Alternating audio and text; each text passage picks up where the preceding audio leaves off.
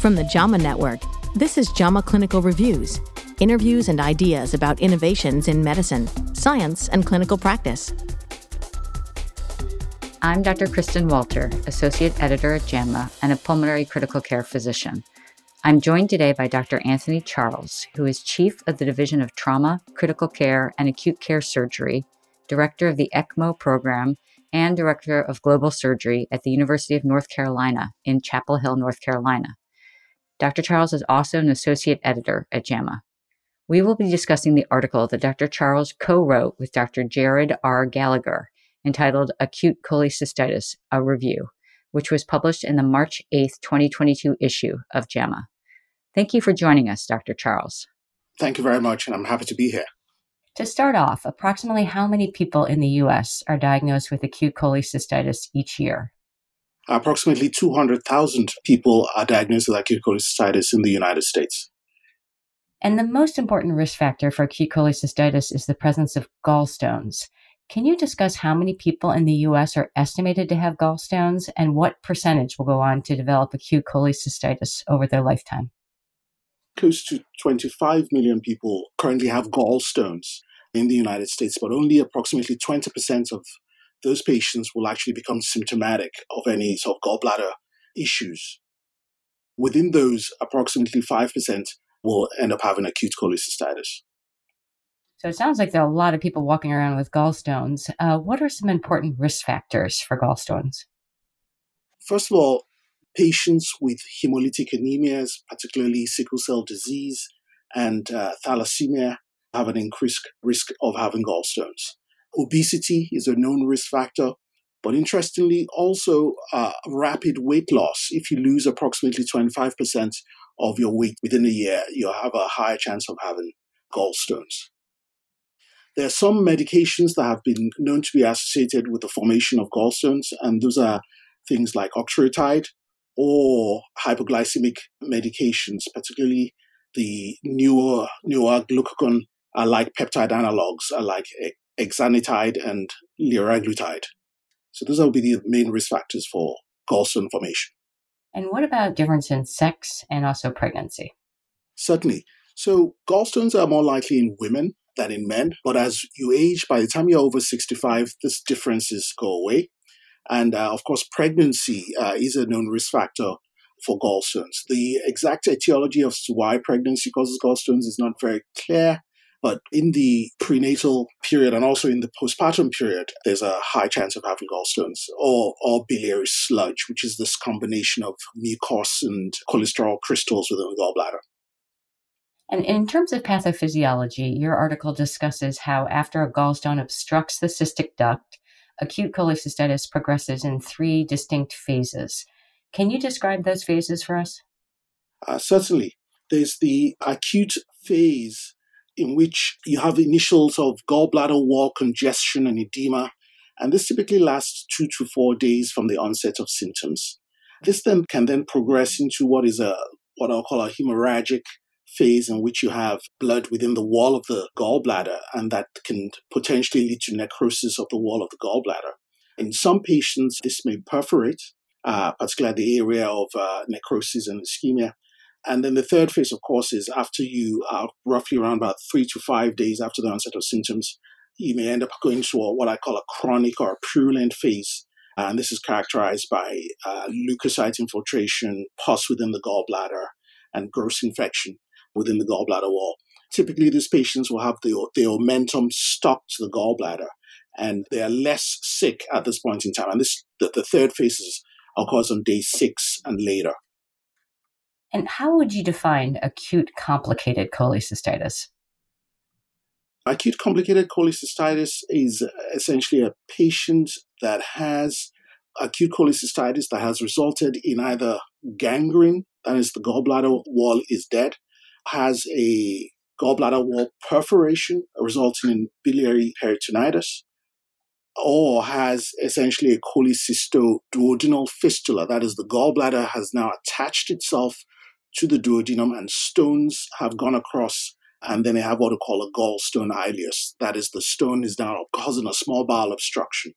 Those will be the uh, sort of the complicated cholecystitis in which the management are slightly more challenging. And now I'd like to shift to acalculous acute cholecystitis. How common is this condition, and what are some risk factors for acalculous cholecystitis? So, acalculous cholecystitis typically occurs between 5 and 10% of the population. The risk factors are essentially patients in the critical care setting, critically ill patients. They're in the ICU for other non biliary related reasons, either following major trauma, uh, major burns, being on a total parenteral nutrition uh, is a risk factor for acalculous cholecystitis. Those will be the main risk factors. But other things such as, you know, having had a cardiopulmonary bypass will be a, a reason to have acalculous cholecystitis. And just to clarify, uh, that represents about 5% of all acute cholecystitis cases? Correct. And what is thought to be the pathogenesis of acute cholecystitis without a gallstone? Because certainly with gallstone, it makes sense there's a blockage of the duct, but what is the pathogenesis of this disease? Certainly. What typically happens is that you have bile stasis. So imagine, if you will, a patient in the ICU is not being fed orally. The bile in the gallbladder essentially just sits there. You don't get the normal squeeze to eject bile from the gallbladder. The gallbladder distends, and with this distension, you essentially compress the blood vessels to the wall of the gallbladder. And some people actually believe that you actually have some associated endothelial injury secondary to the inflammation caused by the bile stasis that you started off with.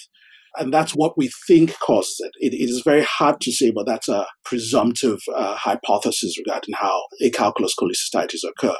More importantly, these patients have other reasons to have endothelial injury. They're usually in the ICU for sepsis or for trauma or for burn.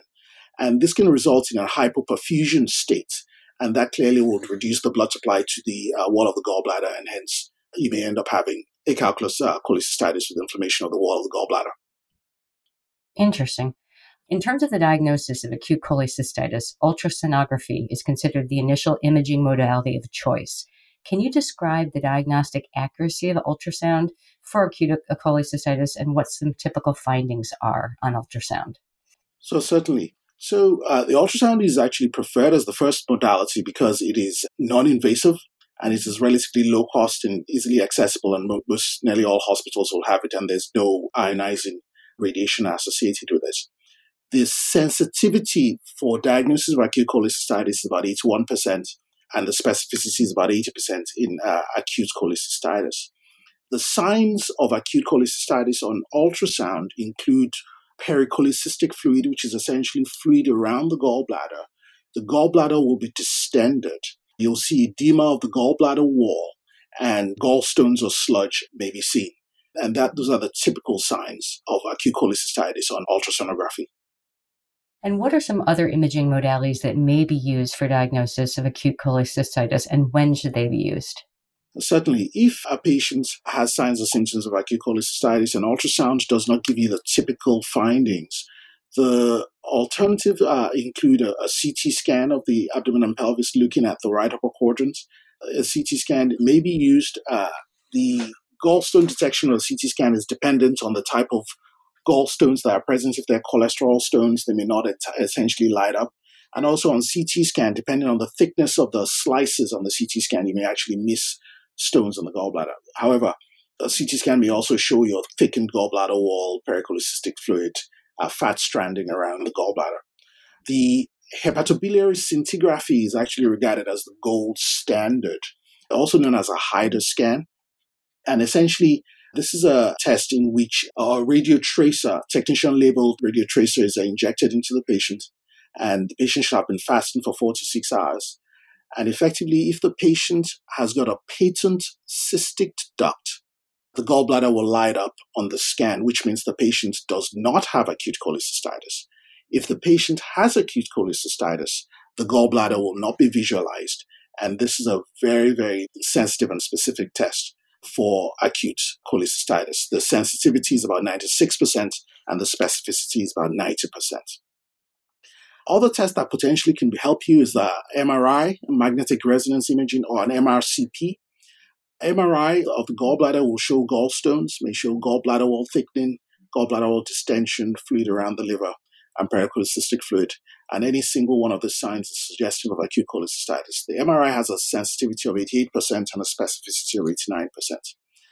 The importance of the MRCP lies in the fact that if there are other concomitant issues in the biliary system, such as choledocholithiasis, that is stones within the common bile duct, you may see this, and this may help assist in planning the therapeutic approach. But all in all, ultrasound is the first test that you should get, and hepatobiliary scintigraphy is the gold standard. In terms of treatment, cholecystectomy is the recommended treatment for calculous acute cholecystitis, and the laparoscopic approach is the standard of care in the US. Can you discuss the benefits of doing an early cholecystectomy within one to three days of onset of symptoms versus later? Certainly, in the past, there was a belief that if a patient shows up with acute cholecystitis, perhaps one should wait to let the inflammation cool down. But there's been several studies and randomized clinical trials that have shown that undergoing laparoscopic cholecystectomy within 24 hours of admission is beneficial.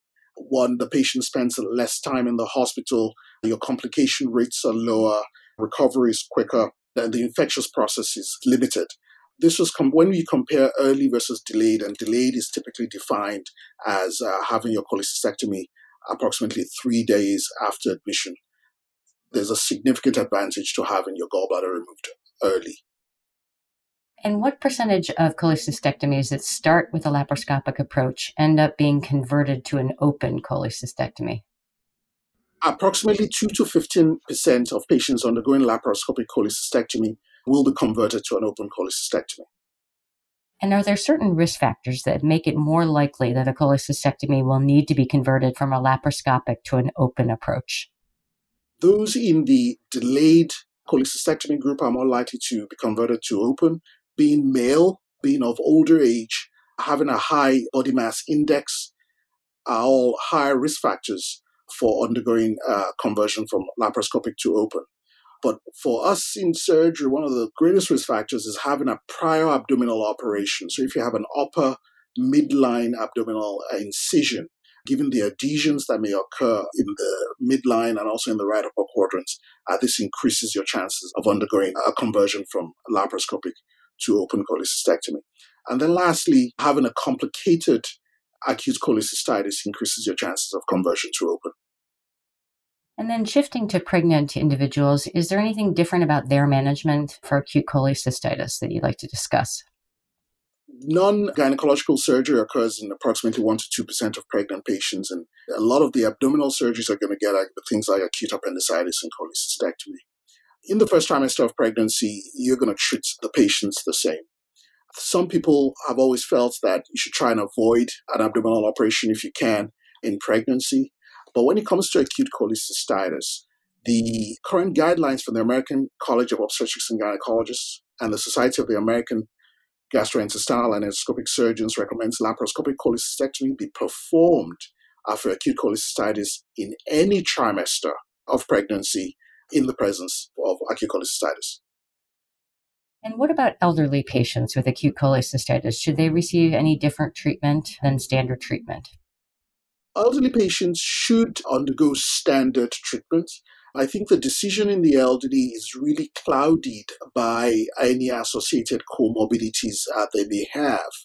Most people actually would suggest that you should go ahead and remove an elderly, and, and when we say elderly, so age over 65, some people may not think that is old, and so we'll just call them older patients, age over 65. There's a survival benefit to going ahead and removing their gallbladder as opposed to any other alternative uh, therapeutic strategies. And another important point that was brought up in your review was the use of antibiotics in acute cholecystitis. Can you discuss the recommended use of preoperative and postoperative antibiotics? Uh, certainly. Once the diagnosis of acute uh, cholecystitis is made, uh, prior to your laparoscopic cholecystectomy, patients should be placed on, on uh, IV antibiotics. Uh, typically, the commonest organisms are, are gram negatives, uh, E. coli, Klebsiella, and those patients were placed on combination antibiotics such as amoxicillin, tazobactam, and uh, in the pre-surgery period or the preoperative period, antibiotics should be given. In the operating room, you can also give antibiotics uh, before you start the case. Post-operatively, there is no evidence that prolonged antibiotics or any antibiotics after the gallbladder has been removed is beneficial.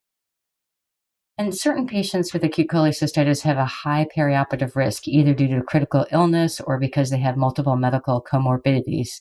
Can you discuss the option of percutaneous cholecystostomy tube placement? In patients with acalculous cholecystitis or patients that are critically ill with calculous cholecystitis, given their critical illness and their significant operative risks, percutaneous cholecystostomy tube has always been an option.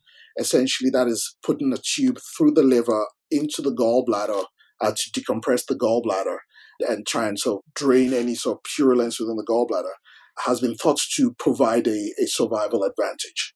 In reality, patients being managed in the presence of calculous cholecystitis being managed with percutaneous cholecystostomy tube do worse. They have a higher mortality, higher infection, have a higher reoperative rates eventually that patients who you just take to the operating room and do a laparoscopic cholecystectomy or an open cholecystectomy.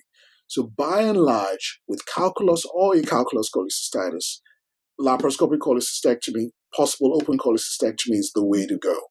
There's a small subset of patients, particularly patients with acalculous cholecystitis, in which surgery is significantly prohibitive. Those patients may benefit from a percutaneous cholecystostomy tube placement, but this should be the exception rather than the rule. Is there anything we haven't discussed about acute cholecystitis or its management that you'd like to mention to our JAMA audience? Uh, certainly, there appears to be a significant disparities in patients presenting with acute cholecystitis in the United States. Underrepresented minority patients tend to present later, and this could be uh, due to access of the healthcare system, and hence they were more likely to present with complicated cholecystitis. But by and large, I think early laparoscopic cholecystectomy should be the standard of care. That was Dr. Anthony Charles, who is Chief of the Division of Trauma, Critical Care, and Acute Care Surgery, Director of the ECMO program, and Director of Global Surgery at the University of North Carolina in Chapel Hill, North Carolina. Thank you for sharing your thoughts with us about this important topic. Thank you very much. It was my pleasure. This is Dr. Kristin Walter. Thank you for listening. This episode was produced by Daniel Morrow at the JAMA Network. The audio team here also includes Jesse McQuarters, Shelley Steffens, Lisa Harden, Audrey Foreman, and Mary Lynn Ferkaluk. Dr. Robert Golub is the JAMA Executive Deputy Editor. To follow this and other JAMA Network podcasts, please visit us online at jamanetworkaudio.com. Thanks for listening.